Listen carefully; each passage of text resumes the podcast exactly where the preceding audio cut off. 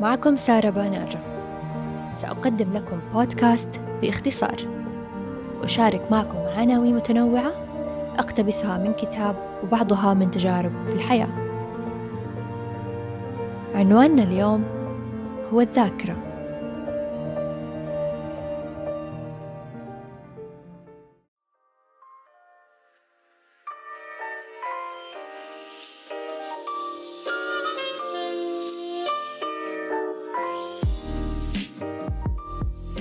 تبدأ أنفسنا بالتذكر. تفاصيل ذكريات تنير الابتسامة على وجوهنا وبعضها قد تهرب منها خيالاتنا من تذكر تفاصيلها. فللذاكرة أهمية في كل شيء نفعله بحياتنا. بدونها لن نستطيع أن نتحدث نقرأ أو حتى نستدل على الأشياء اللي حولنا كتذكر وجوه أصدقائنا تذكر مواعيدنا وحتى خطواتنا اللي نمشيها. لفت انتباهي أن هناك شيئا غامضا في قوى الذاكرة وإخفاقاتها مقارنة بقدراتنا الإدراكية الأخرى. لماذا يا ترى تختزن هذه الملكة العقلية التي منحنا الله إياها؟ أحداث الأمس بشكل أفضل من أحداث العام الماضي بل وأفضل من أحداث ساعة مضت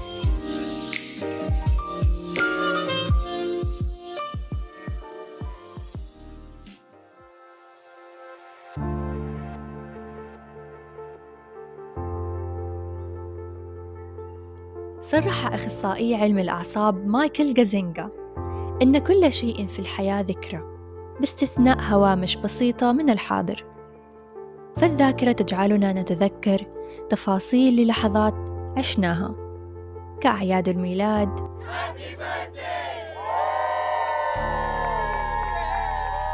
أو ذكرى زواج. وحتى الاحتفال بقدوم أول طفل في العائلة. وغيرها الكثير من الأحداث المهمة كلحظات الإنجازات التي عشناها في ساعات وأيام وسنين مضت.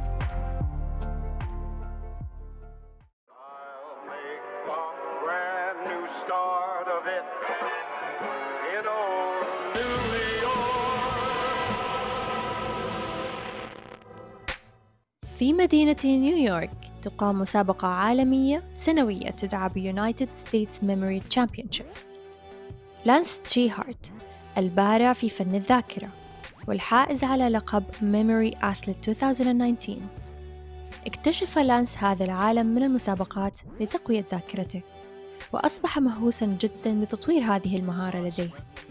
في هذا العالم من المسابقات يجب على كل متسابق أن يحفظ مجموعة من الصور في لحظات والأرقام في دقائق معدودة.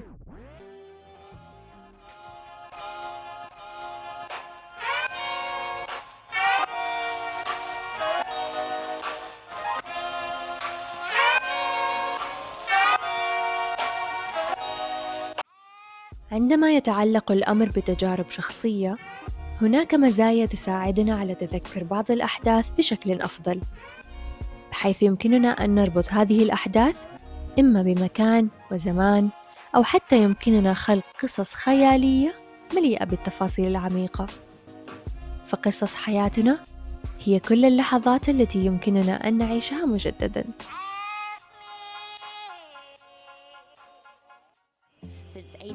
1865, anyone wanting to become a London cabbie has to pass a rigorous test known as the Knowledge Aided. In order to earn the privilege of driving one of these, future London cabbies have to learn 25,000 London streets off by heart. أن من يرغب في الحصول على رخصة سائق أجرة فعليه أن يجتاز أولاً اختبار عمره مئة عام يدعى ب The Knowledge المعرفة الذي يعمل على اختبار قوة ذاكرة الأشخاص في معرفة تفاصيل لندن بحيث يمضون سنوات لحفظ تفاصيلها ومبانيها وحتى شوارعها التي تفوق عددها 25 ألف شارع. وبعدها يتم اختبار ذاكرتهم شفهيا وكتابيا.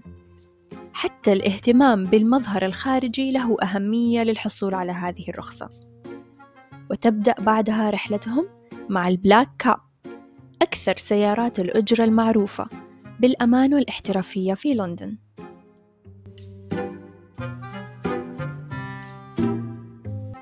يقول بعض العلماء إن حفظ الذكريات في العقل البشري هي عملية تتم من خلال عدة مراحل. هناك مرحلة تسمى بالترميز ويتم فيها استقبال المعلومات في الدماغ لحفظها بطريقة مرتبة. يليها مرحلة التخزين في ثلاث أنواع من الذاكرات الذاكرة الحسية القصيرة جدا والذاكرة العاملة هي التي تحفظ ما يكفي ليومك والذاكرة الطويلة هي التي تحتفظ بذكرياتك التي تهمك. وأخيرا وهي مرحلة الاسترجاع بحيث يسترجع الإنسان المعلومات عن طريقها.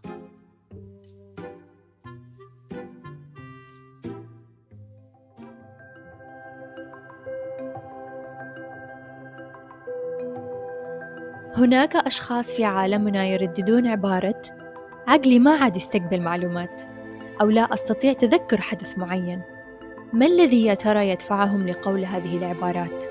لمعرفة الإجابة قضى الدكتور مارك راسنسون من جامعة كاليفورنيا سنين طويلة من عمره في أبحاثه حول الذاكرة وتوصل إلى معلومة في غاية الأهمية يقول إن الذاكرة البشرية لو حفظت عشر معلومات في كل ثانية لمدة مئة عام.